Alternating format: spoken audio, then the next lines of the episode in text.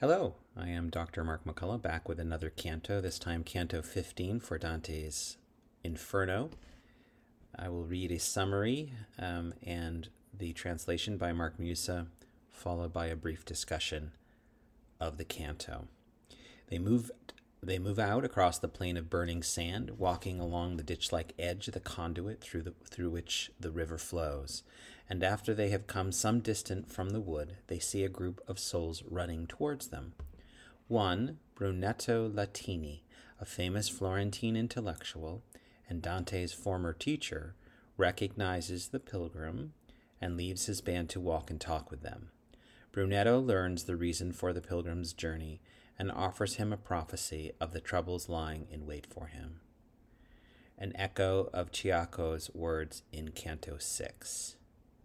Brunetto names some of the others being punished with him, but soon in the distance he sees a cloud of smoke approaching, which presages a new group, and because he must not associate with them, like a foot racer, Brunetto speeds away to catch up with his own band. Now one of those stone margins bears us on, and the river's vapors hover like a shade, sheltering the banks and the water from the flames as the Flemings living with the constant threat of flood tides rushing in between Wissant and Bruges, building their dikes to force the sea back.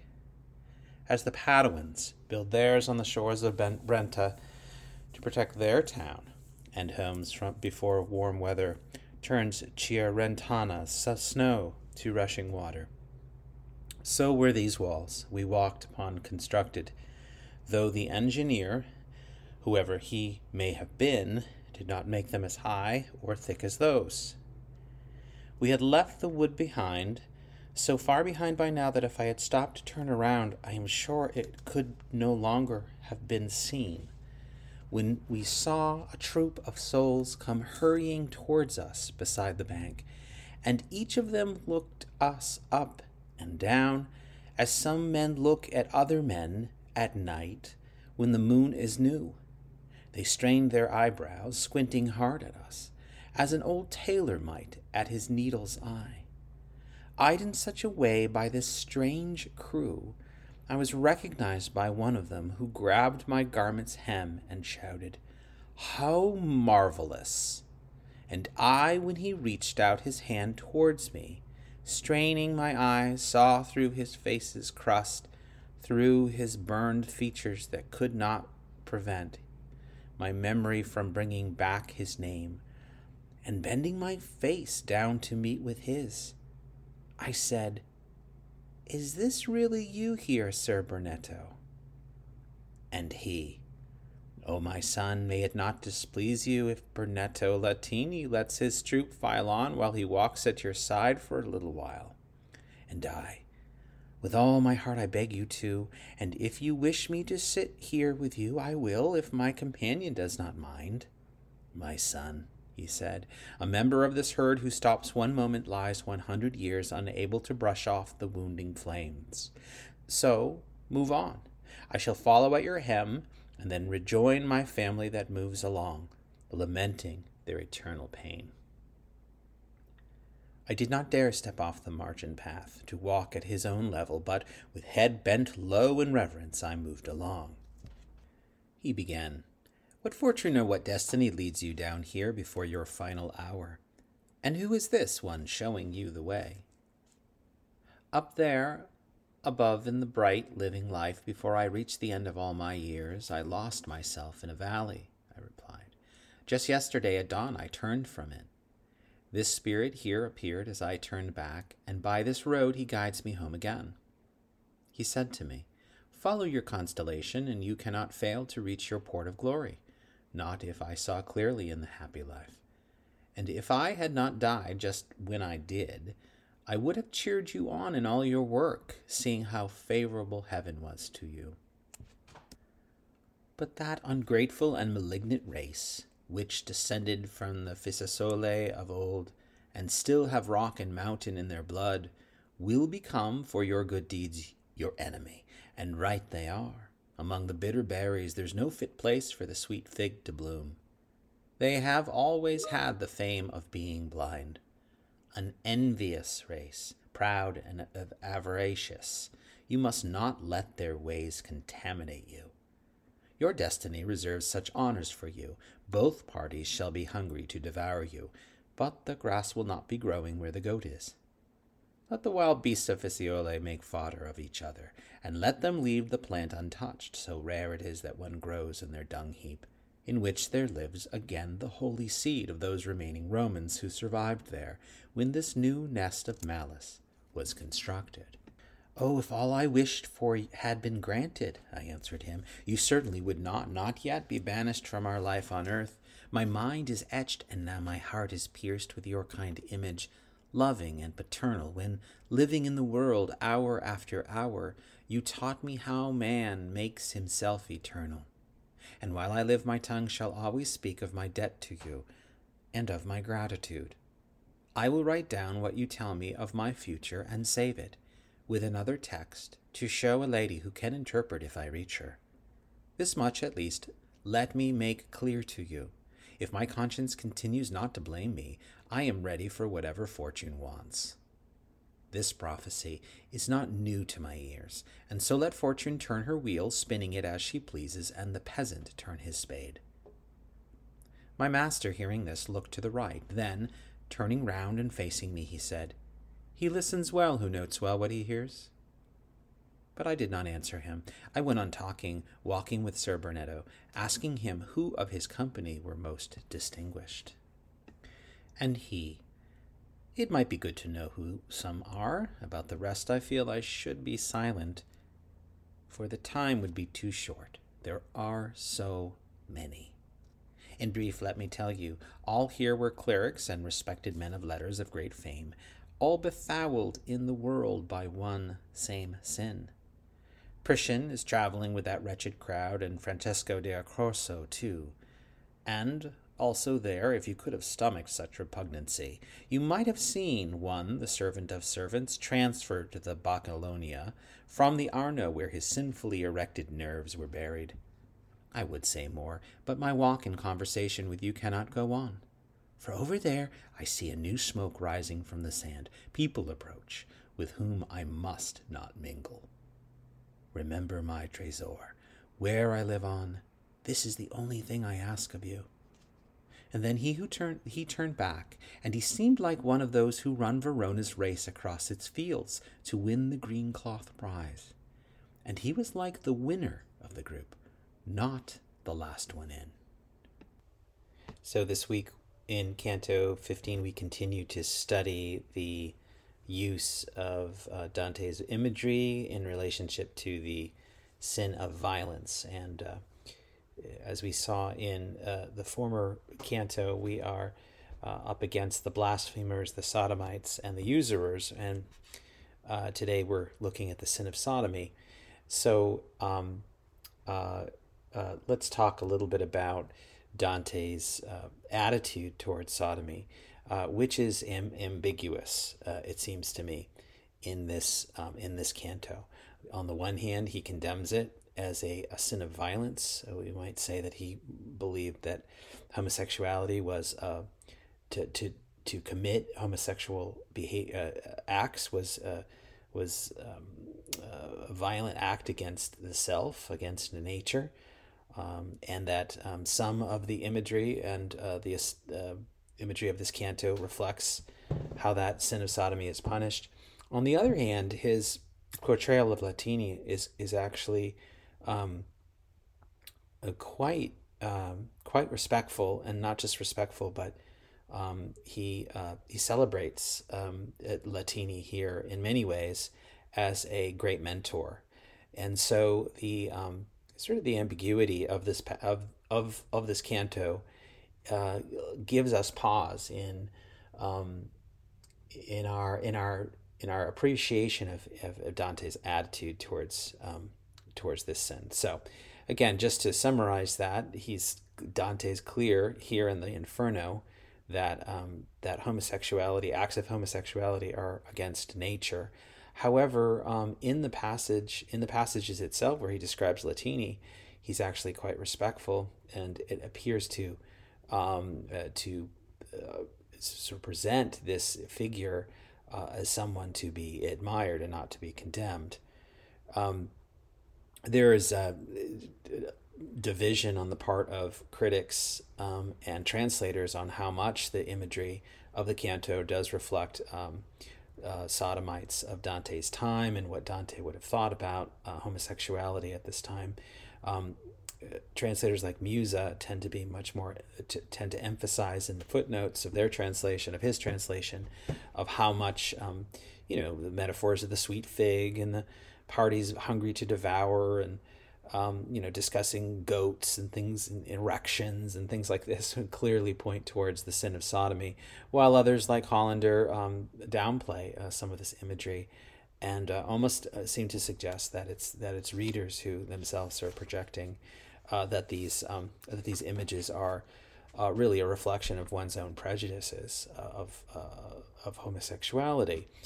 Um, and I will also um, say that you know homosexuality as an act in the purgatory, as the as the sinners are preparing themselves to enter into the earthly paradise and enter the, the presence of, of God. Um, those who have committed uh, homosexual acts are not placed uh, within um, within the terrace on the terrace in purgatory of um, of violence or or rage or or against nature, but rather of lust. And so, in many ways, Dante uh, appears to suggest here that um, yes, he um, uh, agrees with uh, Thomas Aquinas's portrayal of homosexuality as against nature. On the other hand, he uh, he also sees uh, homosexuality or homosexual acts as very similar to, um, we might say in today's terms, heterosexual acts found in the ter- uh, found in the circle of lust, um, especially with Francesca and Paolo. And I'm in agreement uh, with that as well in, t- in terms of the imagery, right? So the the Latini and his group, what are they doing? They're running. Uh, they're running around. They're restless. They can't stay in one place. If they stay in one place, their feet burn on the ground, and um, and these flakes of ash that fall from the sky land on this uh, the sandy, uh, barren wasteland, and they actually the embers begin a fire and burn their feet even more. So the so, so this group of sinners are, are constantly circulating and running around. Um, therefore we have the sort of the, the runner metaphor, uh, the Verona race there at the conclusion of the canto. Um, this is very similar to the restlessness and groundlessness of the um, of the lustful in Canto Five, and so you see that similarity there, as if to suggest that um, uh, that there's something of the sin of incontinence here, of appetite, of, of gluttony, of that which we allow ourselves to desire that um, the wrong object um, in excess. Um, and so by doing so, we give ourselves over to uh, we give ourselves over to this appetite, and we demote reason. Uh, we get some of that imagery here as well. Latini, Latini uh, Brunetto Latini was a figure that was important for Dante. Um, he uh, was a translator of um, a variety of ancient texts, including Aristotle, that Dante came to read. Um, Latini himself, too, was a uh, exile from Florence. And he spent time in France and translated, not translated, but he wrote a work in, in French that he um, refers to here. Uh, I think it's called the Trésor, um, uh, that Dante has read and is familiar with. And so um, I, I, believe, unlike uh, Cavalcante, Latini's importance for Dante was not po- uh, as a poet so much as uh, as a as a scholar um, and um, as someone who um, imported culture into contemporary Florence, and by the prophecies that Latini is um, is conscious of, right?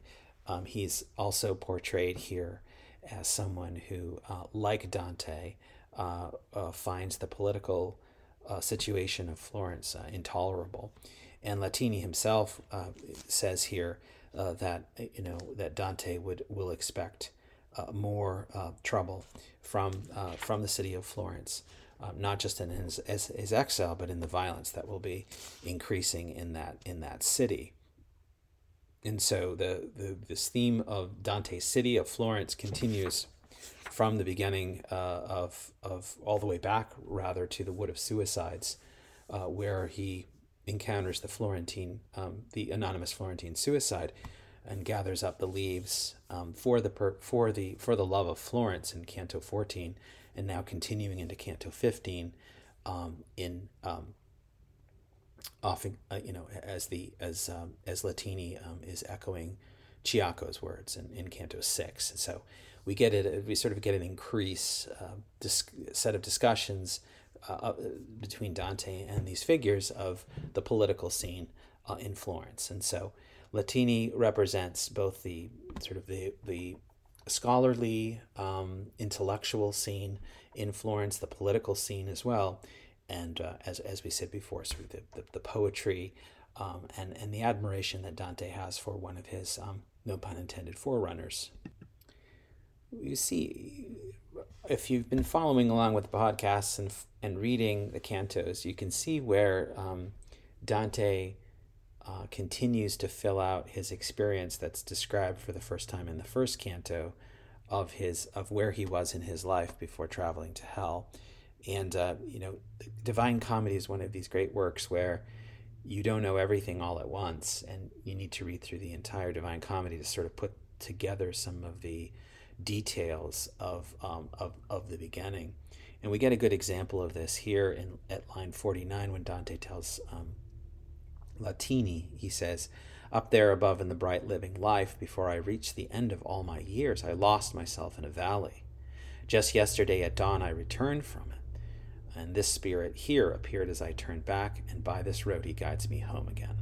Um, this is not information that we didn't necessarily know, but it kind of summarizes even more clearly for us um, both Dante's um, lostness in the valley in Canto 1 and the uh, in the forest, and also the time element here as well. Remember, this was just yesterday that he found himself lost. I mean, this is, reading all of his, doing all these podcasts, you know, is like a hundred times longer than the actual journey itself took. Reminds me of a, um, you know, I studied Moby Dick longer than it took uh, than it took Melville to write it. Um, so uh, so remember that this is this is Dante has a very very specific chronological time um, starting on Good Good Friday. And so now we're still on in Holy Saturday uh, for Dante. So again, he references this there, and then he continues on to say that this one here, uh, that is Virgil, doesn't doesn't mention him by name, uh, but this one here is guiding me home again on the road home again. So this is a reminder for our re- for us readers of Dante's journey and the purpose of his of his journey there. Latini doesn't acknowledge Virgil, which is odd. Um, uh, maybe it's odd. It's odd because, as I said before, Latini was a was kind of a, a force of, of, of imported classical ideas into Florence. But um, but Latini's poetry, uh, his his writing did not, according to Dante, seem all that influenced by Virgil, and so figuratively speaking, uh, Latini does not recognize uh, Virgil, and Virgil actually keeps quiet during this whole canto. Um, it's an interesting quiet, you know, it's an interesting silence here.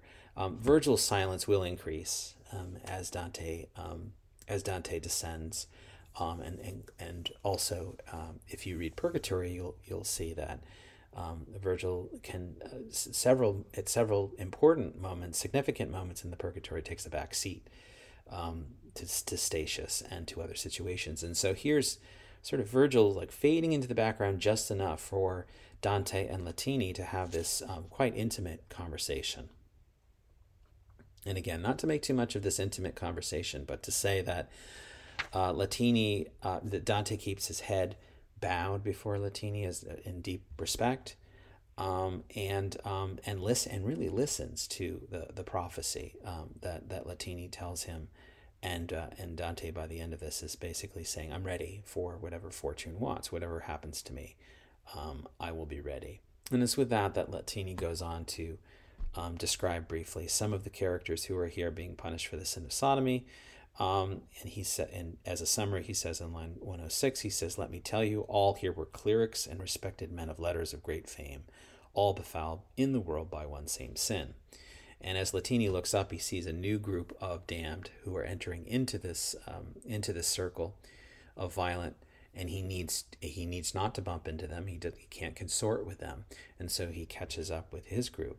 And by catching up, Dante has this wonderful poetic flourish here at the end, where he says, you know, he was behind his group, he was lagging behind like a runner, but then when he caught up, he not only just caught up to their pace, but he actually outpaced them, as if he were uh, running in Verona's race across its fields to win the green the green cloth prize I can't help but read the end here. And he was like the winner of the group, not the last one in. So he was he was someone who caught not just caught up, but someone who outpaced them as well. So um, a very celebrated portrayal of Latini in hell. Um, you know, I think I think about this passage and uh, almost uh, I wouldn't say romantically, like uh, like I'm, I'm thinking that Dante is is is excusing for the sin here, but it just the sin of sodomy itself does not appear to be the focus at least as far as the focus of violence is concerned. Um, there, uh, why is that? Is this a, a moral uh, comment commentary that Dante is making, or or not? I think you can have it either way. You can say that he, for whatever reason, choosing a respectful um, a mentor to, to place here gives it a kind of tragic sense. Um, or you can also say that comparing this canto with other cantos that we uh, there are times that Dante does not focus on the sin that is being punished in the canto. In fact, he will um, take the opportunity to do something quite different uh, in these cantos. So, so it makes Dante one uh, one heck of an interesting poet. Just when you think you know uh, what to expect, uh, uh, as as in Capaneus and how clear Capaneus's pride is, and his pride is clearly representative of the violence of blasphemy then you get to the next canto and you're thrown kind of a curveball, um, and, uh, and and and Dante does something I uh, I think quite surprising, um, and I, I can't I'm not I can't fail to be to be surprised by Dante as no matter how many times I read him it's very surprising and it's not it's unlike anything um, I would have, uh, of course, I, I would have written, um, which isn't to say this isn't really a great comparison, but you know, a an average poet uh, is one who is much, much more predictable, especially in the kind of schematic way in which he, uh, in which uh, a person might, or an artist, a writer might, um, you know, structure their hell and place within that hell like these allegorical figures that will be that, that are dealt with in all the same way. Dante doesn't do this. He's multiple and surprising, uh, and actually uh, quite uh, quite unique. So hope you'll join me again next time as we um, as we tackle Canto 16 and um, continue um, with our discussion of the um, the damned uh, in the circle of violent. Thank you.